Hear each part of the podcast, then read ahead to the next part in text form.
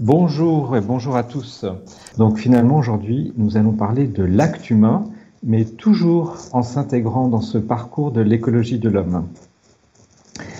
Un petit rappel sur les étapes que nous avons parcourues ensemble depuis la rentrée et sur ce qui fonde en fait une écologie intégrale dans une écologie de l'homme. Nous avons vu qu'il existe une nature humaine et que le fait d'une nature humaine comprend la liberté de l'homme et ne s'y oppose pas. Nous avons donc pu comprendre que cette liberté, qui est bien plus que le libre arbitre, est une véritable qualité de la volonté qui s'acquiert tant par l'éducation que par les actes que l'on pose. Ce qui nous a amené à différencier deux conceptions de la liberté. Ce qu'on a appelé la liberté d'indifférence et la liberté de qualité. La liberté d'indifférence, c'est une liberté que l'on pourrait qualifier de toute puissance, où l'homme décide seul par sa volonté ce qui est bon ou mauvais, sans chercher à connaître la qualité de la chose qu'il vise ou même la qualité de son acte. En somme, les choses ne sont ni bonnes ou ni mauvaises en soi, mais c'est le choix de la volonté qui va les rendre bonnes. C'est une question fondamentale qui est au cœur de tous les débats bioéthiques en cours sur la vie, que ce soit en début de vie avec l'avortement ou en fin de vie avec l'euthanasie. La deuxième conception de la liberté sur laquelle nous avons insisté est celle de la liberté de qualité. Cette liberté de qualité consiste là à chercher, puis connaître avec son intelligence, puis choisir avec sa volonté, puis atteindre avec toute sa personne facilement le meilleur bien. C'est cette, liberté-là qui s'acquiert et qui devient une qualité de la volonté. Pour reprendre l'exemple du chocolat, je suis libre d'en manger non pas parce que personne ne m'en empêche, mais quand facilement j'en mange la bonne quantité, donc sans excès, au bon moment, et par exemple pas juste avant un repas, et éventuellement avec la bonne personne pour partager ce moment. Donc finalement, je suis plus libre lorsque j'en mange peu que lorsque j'en mange trop. Ceci nous a amené à comprendre vers quel bien la nature humaine nous incline ce qui était l'objet de notre dernière émission. Nous avons alors différencié ce qu'on appelle les biens sensibles, comme le chocolat, des biens spirituels, comme l'amour de don ou la vertu, et ainsi à différencier le bien-être du bien-vivre, et à comprendre que si le bien-être est un bien, il est ordonné au bien-vivre, qui est un plus grand bien et rend l'homme meilleur. Il y a là un enjeu existentiel très fort sur ce bien-vivre sur ces actes que nous posons et qui rendent l'homme meilleur. Car si l'homme est un bien, et même un très grand bien, simplement par le fait d'être, de façon inconditionnelle, et quelles que soient ses actions, quel que soit son agir, les actes bons qu'il pose le rendent encore meilleur. Il perfectionne l'homme au sens générique, donc l'homme ou la femme, dans un accomplissement de sa nature. Jean-Paul II, notre saint pape, nous donne ainsi une véritable valeur personnaliste à l'acte humain, au sens où l'acte humain devient comme constitutif de la personne. Ce qui pose la question de savoir si tous les actes que nous posons nous rendent meilleurs. Et si ce n'est pas le cas, comment distinguer le bon du moins bon, voire du mauvais, lorsque nous avons un choix à effectuer, un jugement à poser? Nous nous retrouvons parfois devant des choix cornéliens et recherchons des critères sur lesquels fonder notre décision. Sans se faire des nœuds au cerveau, nous sentons parfois, ou on nous fait sentir, que nous ne sommes pas ajustés dans nos actes. Aujourd'hui, à partir d'exemples concrets, nous allons prendre deux approches complémentaires qui permettent de discerner, qui aident à poser un jugement le plus objectif possible pour choisir le meilleur bien et grandir en liberté. Dans un premier temps, nous allons essayer de comprendre ce qui distingue l'acte extérieur de l'acte intérieur dans un acte humain. Puis dans un deuxième temps, en différenciant dans un acte l'objet de l'acte, la fin de l'acte et les circonstances de l'acte, les circonstances de l'acte. Mais commençons par la distinction entre l'acte extérieur et l'acte intérieur. Vous est-il déjà arrivé d'aider quelqu'un sans qu'il vous ait demandé de l'aide? Avez-vous déjà été aidé sans l'avoir demandé ou dans des proportions que vous n'aviez pas demandées? L'aide en soi est une bonne chose. Elle nous porte vers notre prochain. Mais est-elle toujours une bonne chose? Si face à un enfant en difficulté, vous l'aidez à faire son devoir en faisant la majeure partie de son travail, est-ce que vous l'aidez réellement? Comment cela se passera-t-il pour lui lorsqu'il sera seul devant ce sujet d'examen?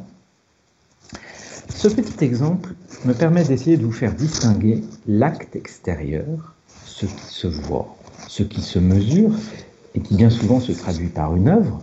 En l'occurrence ici, c'est l'aide apportée au devoir qui elle-même contribue au devoir rendu. Et l'acte intérieur, qui lui correspond à la finalité que je recherche, de façon explicite parce que j'y ai réfléchi, ou de façon implicite et bien souvent affective lorsque je n'ai pas conscience de cette finalité. Ces deux dimensions contribuent à la bonté d'un acte, et par cette bonté, à la croissance ou non de la personne qui pose l'acte, voire de la personne qui en bénéficie. Mais il y a une dimension qui est plus importante que l'autre. C'est celle qui ne se voit pas, c'est celle de l'acte intérieur. L'essentiel est invisible à l'œil, nous dit Saint-Exupéry. Et c'est bien là que les choses se jouent. L'acte extérieur, dans le cas que je vous donnais, c'est l'aide que j'apporte. L'acte intérieur, c'est la motivation qui le porte. Si j'aide l'enfant en faisant la majeure partie de son travail, j'apporte une aide pour laquelle il me remerciera chaleureusement car je l'ai soulagé d'une grande difficulté. Et ce, si je l'aide beaucoup, pour un moindre effort de sa part. Mais peut-on encore parler d'aide? Si au passage, je ne l'ai pas rendu plus autonome, si je ne l'ai pas fait progresser dans sa maîtrise du travail effectué, certes, le travail est fait, le devoir est rendu, et la note qui suivra sera probablement mode, du moins je l'espère, mais l'enfant lui-même sera à nouveau en difficulté quand je ne serai plus là. Ce qui pose la question de ma motivation à cette aide.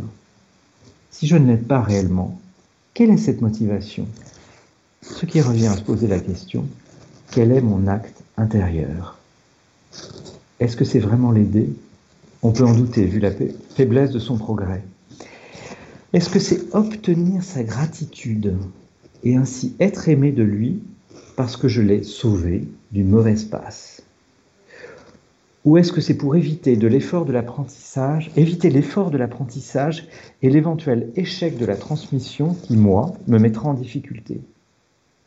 Est-ce que c'est pour aller vite? Car finalement, je n'ai pas de temps à lui consacrer. Est-ce que c'est simplement pour soulager la tension qui était sous-jacente à sa difficulté et qui, ce faisant, devenait ma propre tension? Est-ce encore pour m'assurer qu'il aura une bonne note? Car enfin, c'est mon enfant et il doit ramener un bon bulletin. C'est là, précisément, que se joue l'acte intérieur et la véritable fécondité de l'acte car se joue là sa véritable liberté, sa dignité d'acte humain, sa capacité à nous rendre meilleurs. Quelle est la bonne réponse par rapport à toutes ces questions? Cet acte intérieur qui ne se voit pas est du domaine de l'intimité de mon être, de mon intelligence, de mon cœur. Seul moi, et seul moi, pour mes propres actes, peut avoir la réponse. Qu'est-ce qui, au final, de façon explicite ou implicite, je voulais. Qu'est-ce que je mettais comme finalité à mon acte? Si, de façon prioritaire, et je dis bien prioritaire, ce qui vient en premier, je suis en train de rechercher de la gratitude, de l'amour en retour. Si je suis en train de chercher à soulager ma tension, mon impatience ou mon manque de temps, ou de m'assurer que le niveau scolaire de mes enfants reflète d'abord l'ambition que j'ai sur eux, je ne suis pas en train de l'aider de façon prioritaire, mais de me servir moi-même. Un autre petit exemple. Mon épouse et moi-même avons eu la joie d'accueillir cinq enfants dans notre famille. Ils ont, comme on dit, bien marché à l'école, de façon autonome et assez aisée, sans que nous ayons à intervenir. Sauf que cette mécanique, qu'on pourrait appeler bien huilée, s'est un peu enrayée avec le dernier. Et voilà qu'un jour nous sommes convoqués par le professeur principal pour indiscipline et mauvais résultats. vexé, énervé, sur la base de la dernière note ramenée, je passe un savon à notre fils et constate qu'il ne m'entend pas, qu'il ne m'écoute pas. Le ton monte, les portes claquent, et il m'écoute bien sûr encore moins. Quelle était la finalité de ce savon donné? Le faire grandir en le remettant face à ses responsabilités et dans le droit chemin? Ou bien plutôt décharger la colère de mon orgueil blessé parce que je n'envisageais pas qu'un jour, un de mes enfants aurait des résultats et un comportement qui me vaudrait une telle convocation. Avec du recul, et s'agissant de moi-même, je peux vous dire que la réponse la plus juste est la deuxième. Ce que mon fils avait ressenti et donc compris de façon implicite à travers les éléments non verbaux de mon discours, le ton, le regard, l'impatience et les gestes qui l'accompagnent, et particulièrement l'absence de questionnement à son égard et donc d'écoute.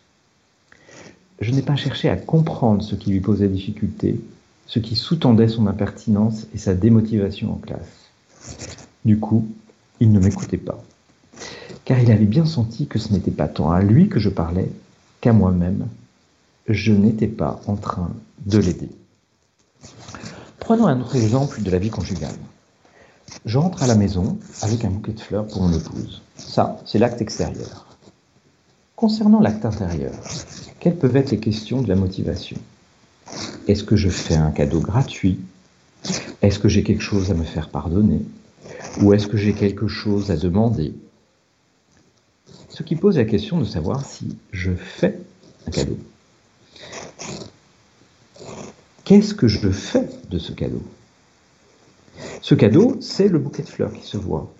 Est-ce que je fais un cadeau ou est-ce que je suis en train d'utiliser ce cadeau pour autre chose, et en l'occurrence pour moi? Auquel cas, le cadeau n'est plus qu'un moyen au service d'une autre finalité. Vous comprenez bien que la fécondité de ce cadeau en sera affectée. Ce qui se voit, ce qui est extérieur, c'est ce qu'on appelle le fort externe.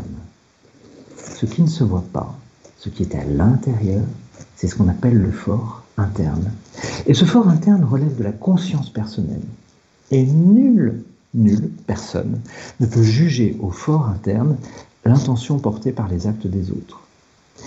Car le fort interne est le lieu de la conscience, ce lieu où je suis seul face à moi-même et face à Dieu. On peut donc juger les actes des autres qu'au fort externe. Si on juge, et pire, si on cherche à influencer au fort interne, on abuse de la conscience de l'autre. Juger au fort externe signifie distinguer ce qui est objectivement bon ou mauvais. Il y a enfin, en fait, des actes objectivement mauvais. Ça veut dire qu'ils seront toujours mauvais, quelle que soit mon intention. Prenons par exemple un homicide, ou bien regarder un film pornographique. Quelle que soit l'intention, ce ne sera jamais bon. Je détruis une vie, où j'abîme ma capacité au don dans la sexualité en déformant mon regard sur l'autre, en faisant de la personne un objet, et en l'occurrence un objet sexuel.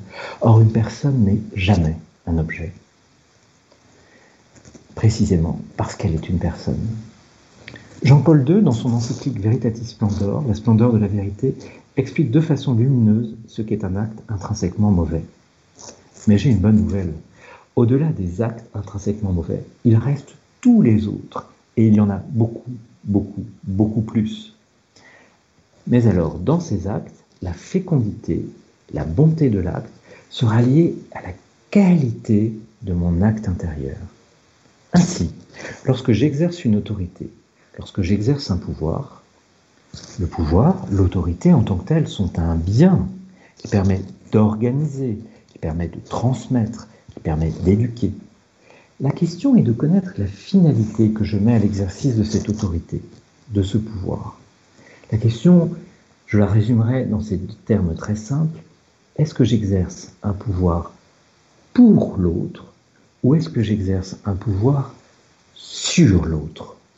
Le pouvoir pour, comprendre le pouvoir pour l'autre, me met dans une position de service de l'autre, qui me fera grandir moi et me fera grandir l'autre. Et là, je suis dans une saine écologie de la relation. Le pouvoir sur comprendre le pouvoir sur l'autre, me met dans une position de domination où je ne suis pas en train de servir, mais de me servir de l'autre.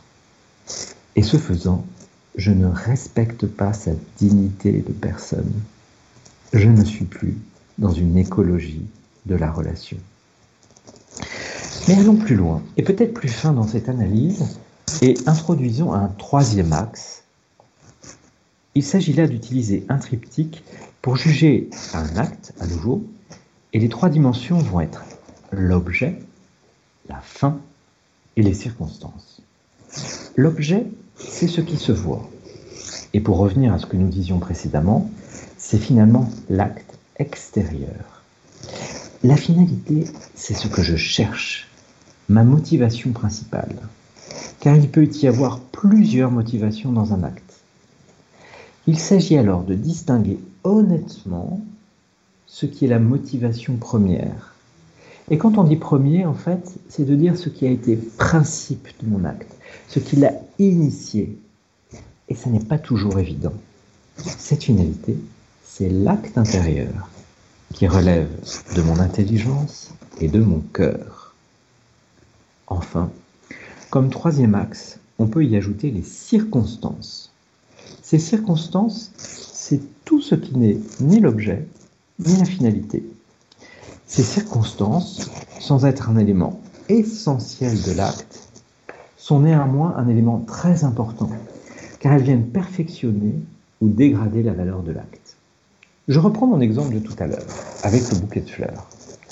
Dans l'exemple du bouquet de fleurs, une des circonstances pourrait être la suivante. La façon dont j'ai acquis ou composé ce bouquet. Est-ce que j'ai pris le temps de choisir des fleurs que je sais que mon épouse apprécie? Ou est-ce que j'ai acheté à la sauvette un bouquet à la caisse du supermarché juste avant la fermeture? Est-ce que je lui ai donné avec attention ou est-ce que je l'ai fait négligemment sans être présent à mon acte? Vous constaterez par vous-même, si vous en faites l'essai, que le résultat va varier, non seulement en fonction de la finalité, mais la finalité qui est donc l'acte intérieur, mais aussi en fonction des circonstances, particulièrement celles qui dépendent de moi-même. Et il y a tout un ensemble de circonstances sur lesquelles j'ai la main. En l'occurrence, dans cet exemple, qu'est-ce que la qualité du bouquet de fleurs? Vous voyez, le temps que j'ai pris pour faire cet achat, éventuellement pour les cueillir dans le jardin, si, si je ne les ai pas achetés, le temps que j'ai pris pour les choisir, le temps que j'ai pris pour les donner. Il est par ailleurs, lorsqu'on a compris cette notion de circonstance, un désordre majeur dans les actes humains, lorsque les circonstances deviennent, par le fruit de nos choix, une finalité, ce qui peut altérer la bonté de l'acte. Je vais prendre avec vous deux exemples. Le premier qui est la relation entre le travail et l'argent, et le deuxième qui est la relation entre la sexualité et le plaisir. Commençons par le travail. Ce travail que je fais, quelle est la finalité première que je donne à mon travail? Est-ce que c'est un service rendu? Est-ce que c'est une mise à disposition de mes compétences? Est-ce que c'est une contribution au bien commun? Moyennant dans tous les cas une juste rémunération. C'est une question de justice. Ou bien alors, est-ce que la finalité première de mon travail est d'abord l'argent, moyennant un service rendu, moyennant une mise à disposition de mes compétences, moyennant une contribution au bien commun La réponse peut vous sembler évidente, et pourtant, lorsqu'on s'interroge de façon honnête, elle est beaucoup plus subtile. Cela nécessite un véritable questionnement en grande honnêteté, en prenant le temps de comprendre le sens des mots et de relire ce qui a été sa propre démarche dans son choix de travail, dans ce qui nous motive au quotidien. Vous voyez qu'avec les mêmes ingrédients, la recette n'est pas la même. Et il peut y avoir une inversion entre ce, qui constitue la fin et les moyens. Et évidemment, cela va changer la relation que j'ai à mon travail. Et changeant la relation que j'ai à mon travail, la relation que j'ai à mon environnement de travail, à mes collègues, à mes clients, à mes fournisseurs, à l'ensemble des partenaires avec lesquels je suis. Qu'est-ce que je recherche d'abord? Un bien commun, un bien pour l'autre, en amitié, une transmission de mes compétences, un encadrement, un accompagnement de l'apprentissage? Où est-ce que je recherche d'abord? D'abord l'argent, moyennant tous ces éléments. Cela joue sur un élément essentiel qui est finalement la qualité de mon don. De même dans la relation entre le plaisir et la vie sexuelle conjugale. Est-ce que l'union que je vise avec mon conjoint dans une relation sexuelle a pour finalité une plus grande communion des personnes ouvertes à la vie, avec pour fruit un plaisir très grand? Ou est-ce que je vise d'abord mon plaisir, ou éventuellement est-ce que nous visons à deux d'abord un plaisir partagé comme finalité première à notre acte? En sous-jacent, est-ce que le fruit de notre relation est, d'abord le fruit d'une pulsion ou le fruit d'une pulsion intégrée à une démarche de rapprochement de nos personnes qui vise une communion plus grande? C'est Aristote qui souligne que d'une façon générale, le plaisir ne doit jamais être une finalité en tant qu'une finalité première. Lorsque le plaisir est une finalité, il n'est jamais satisfait, il est insatiable. Il demande toujours plus car il manque quelque chose. Le plaisir sexuel est un bien. Il vient perfectionner un acte, mais ne saurait en constituer la finalité principale, sous peine de passer à côté de l'essentiel, de ce qui va faire grandir chaque personne et la communion réelle des personnes. Vous voyez bien que quelque chose de très subtil se joue. À nouveau, tous les ingrédients sont là. Mais quel est l'ordre qui est établi entre eux? Qu'est-ce qui est premier? Qu'est-ce qui est essentiel? Qu'est-ce qui va être au principe, à l'origine d'eux Et qu'est-ce qui est second, donc relatif à ce qui est venu en premier? Donc qui vient après ce qui est premier. Vous voyez, il y a une nature humaine et il y a aussi des finalités naturelles aux actes humains. Rechercher, choisir, connaître ces finalités naturelles, c'est rentrer dans une écologie intégrale, dans une écologie humaine. Parmi les actes humains, il y en a trois fondamentaux qui sont propres à l'homme. La connaissance de la vérité, le travail par lequel l'homme transforme le monde en étant le jardinier et l'amour humain, qui est un amour de don. Mettre ces finalités naturelles au rang de circonstances, et alors au service d'une finalité souvent affective, c'est se couper de la plus grande fécondité de son acte. C'est se priver de la croissance de son être, de son perfectionnement, dans un acte libre de don. Nous sommes des êtres de conscience.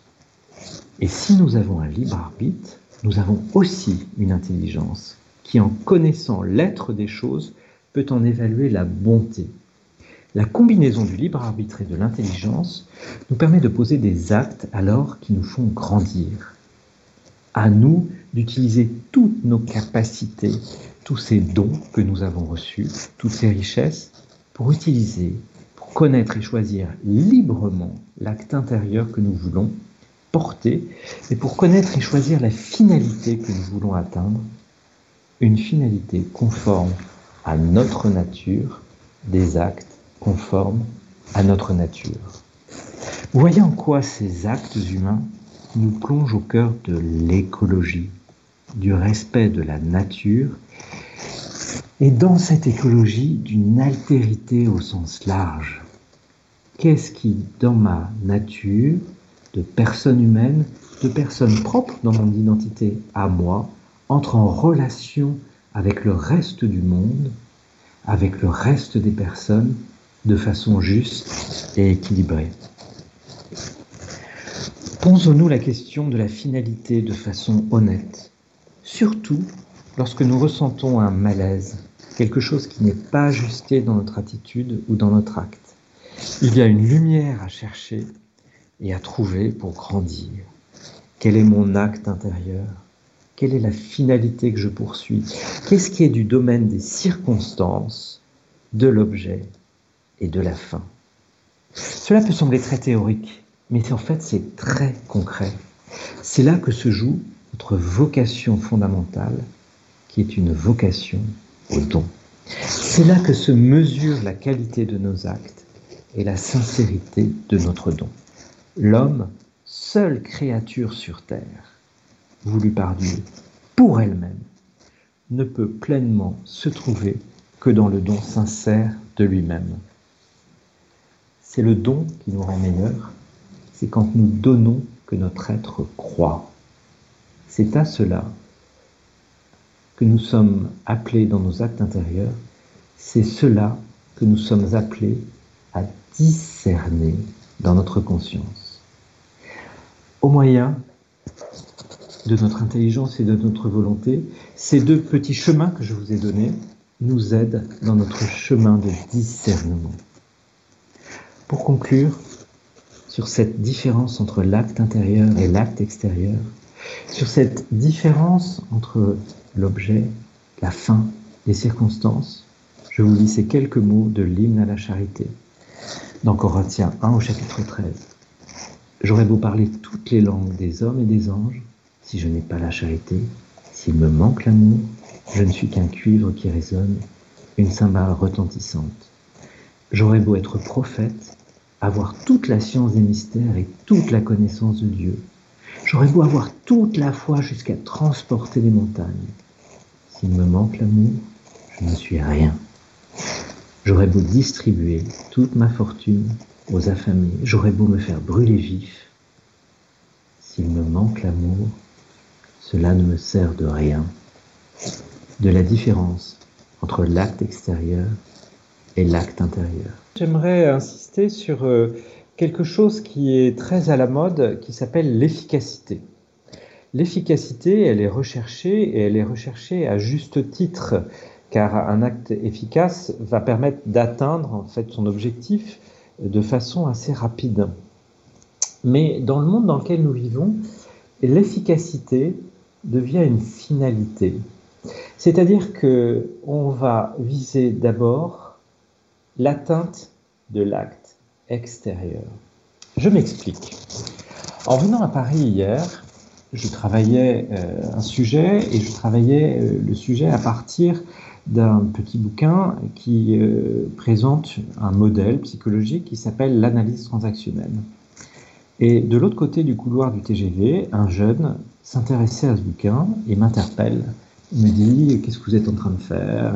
Il me pose des questions et m'explique qu'il rentrait d'un stage lui-même qu'il avait fait à Paris de formation sur l'efficacité dans la relation de travail. Et nous avons parlé. Et je lui ai dit à un moment, voyez, c'est très intéressant, car l'efficacité relève de la technique, de l'art, en fait. Voyez, pour faire un bel objet, qu'il soit matériel ou immatériel, je dois y mettre de l'art et de la technique. Mais l'art et la technique sont au service d'une autre finalité. Et j'ai pris l'image suivante de, lui dire, voyez, si on recherche l'efficacité, et particulièrement dans les relations de travail, à un moment, si cette efficacité, cette technique est première, on va se diriger vers une uniformité. C'est-à-dire que nous allons nous comporter suivant des, une qui est certes efficace, qui certes a une certaine éthique et une, une déontologie, soit dit en passant, mais nous allons tous nous comporter de la même manière et ce faisant, nous allons gommer nos différences. Ce faisant, en fait, nous allons tous devenir pareil. Et là, il y a quelque chose qui ne va plus. Car la richesse de la personne humaine est le fait qu'elle est unique. Chaque personne humaine est unique dans sa singularité. Et cette singularité, nous sommes appelés à la donner au monde, à la donner aux autres. Elle fait la richesse de notre monde. C'est un peu, si vous voulez, comme euh, ce qu'on appelle les monocultures. Vous voyez La différence entre une forêt euh, de palmiers pour l'huile de palme, donc une monoculture, et puis une forêt où il y a de la diversité. Qu'est-ce qui est le plus beau à voir? Qu'est-ce qui est le meilleur pour l'écologie? C'est la diversité. Eh bien, la grande tentation de notre monde est devant la difficulté à discerner, à trouver des éléments objectifs, ou même à simplement à accepter qu'il y ait des éléments objectifs qui permettent de distinguer dans nos actes la bonté de nos actes, de distinguer le bon du mauvais et à l'intérieur du bon le meilleur du bon. Cette difficulté, aujourd'hui, on est très tenté de la remplacer par la technique. La technique est finalement plus simple, elle se voit, elle s'acquiert. Là où en fait la recherche de la bonté de mon acte relève de ma conscience, d'un discernement et parfois aussi d'une renonciation à ce qui est le plus facile. En fait, qu'est-ce que ça veut dire? Et l'hymne à la charité, que je vous disais tout à l'heure nous le dit bien. J'aurais beau faire des choses extraordinaires, visibles à l'œil, avec une très grande technique, avec une très grande ampleur, s'il me manque l'acte intérieur, je ne suis rien, cela ne me sert de rien.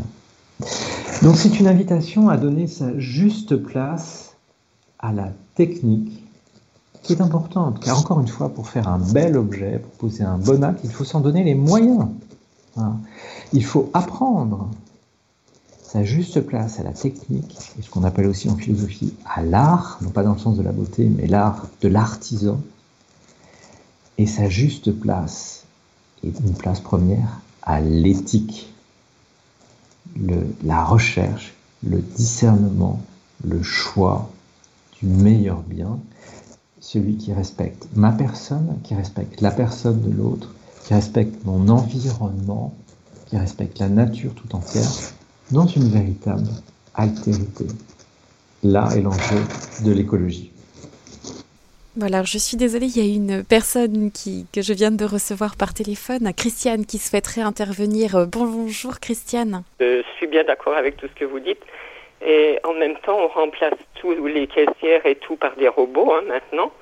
Et en fait, euh, après, on nous dit pour les retraites qu'il faut travailler plus longtemps, etc. Mais si on remplace tous le les personnes humaines par des robots, c'est pas les robots qui vont payer les retraites, hein, parce qu'ils n'ont pas de, on leur fait pas payer des taxes de ceci, de cela. Oui, tout à fait d'accord avec vous, euh, Christiane. Et là, vous voyez bien que c'est sur le sens de la valeur du travail. Que ça oui, il n'existe plus. Voilà, en fait, euh, on va dire, euh, bah, le robot, en fait, il coûte moins cher, on n'a pas besoin de cotiser. Euh, oui, il n'est jamais malade. Il n'est pas malade, il ne fait pas la grève, il ne demande pas d'augmentation. voilà. voilà. Donc, il est efficace. il est hmm. efficace, d'une certaine façon. Ouais. Mais le travail d'une caissière, c'est son travail, ça lui permet une forme d'accomplissement, ça lui permet d'entrer en relation avec les clients, si on lui laisse le temps ça lui permet d'accomplir sa vocation humaine propre euh, et puis de faire vivre sa famille. Et ça, c'est une dimension essentielle du travail. Et dans cette relation qu'elle a avec les clients, elle contribue à transformer le monde, ce que fait beaucoup moins le robot. Oui, je vois même moi pour un de mes petits enfants qui travaille en alternance et je vois euh, il vit à 200 à l'heure parce qu'en plus il est tellement anxieux que ben il faut qu'il aille euh, faire un peu la fête avec les copains pour enlever son anxiété. Oui. Mais en fait, euh, bon, euh, il y a beaucoup de personnes qui ne se trouvent plus bien au travail et qui font des burn-out, etc. Parce que justement, elles n'aiment plus leur travail. Il faut toujours les forcer, il faut toujours en faire plus. Et Et en fait, ben voilà, ça, ça se termine que les, les, êtres humains n'ont plus leur place. Oui, en fait, dans, dans, ce que vous décrivez, vous voyez, effectivement, à force d'être dans l'efficacité et dans une technique euh, exacerbée, et de ne pas respecter la personnalité de chacun, ben, en fait, on s'épuise. Parce que le travail, c'est une expérience personnelle. Évidemment, c'est une expérience collective, mais aussi c'est d'abord un acte personnel. Et si on ne respecte pas l'acte intérieur, on s'épuise. Parce qu'en fait, on laisse pas sa place au cœur du réacteur de la personne. Ben voilà, c'est ça. Ouais. Ah oui, tout à fait d'accord. Ben voilà, je voulais vous remercier pour tout ça, c'est vrai. Ah, merci pour ces exemples qui sont très parlants. De rien. Merci Christiane. Au revoir. Au revoir. Au revoir. Alors nous avons reçu aussi un SMS, donc merci Jérôme, très profond, rechercher l'intention dans une pureté et acte dans le don. Merci pour cette philosophie de la personne et c'est Monique qui a envoyé ce message. Ah, merci Monique. Et voilà, je crois que nous arrivons déjà au terme de, l'émission. Euh, euh, qu'est-ce que vous souhaiteriez donc euh, dire à nos auditeurs pour conclure? Eh bien, vous voyez, il y a une, on n'a pas respecté l'ordre avec Florence pour des raisons pratiques, mais vous allez voir lors de la prochaine fois que tout ça, tout ça nous amène dans cette vocation fondamentale de l'acte intérieur, qui est une vocation au don, et que ça amène beaucoup de souffle dans nos actes et dans nos vies. À très bientôt, au revoir. Bonne journée. Chers auditeurs et auditrices de Radio Maria, nous étions dans l'émission Écologie de l'homme. Aujourd'hui, euh, vous avez entendu Jérôme Fouquet qui nous a parlé du don sincère. Si vous souhaitez réécouter cette émission, n'hésitez pas à le faire dans quelques jours sur notre site en podcast sur le www.radiomaria.fr.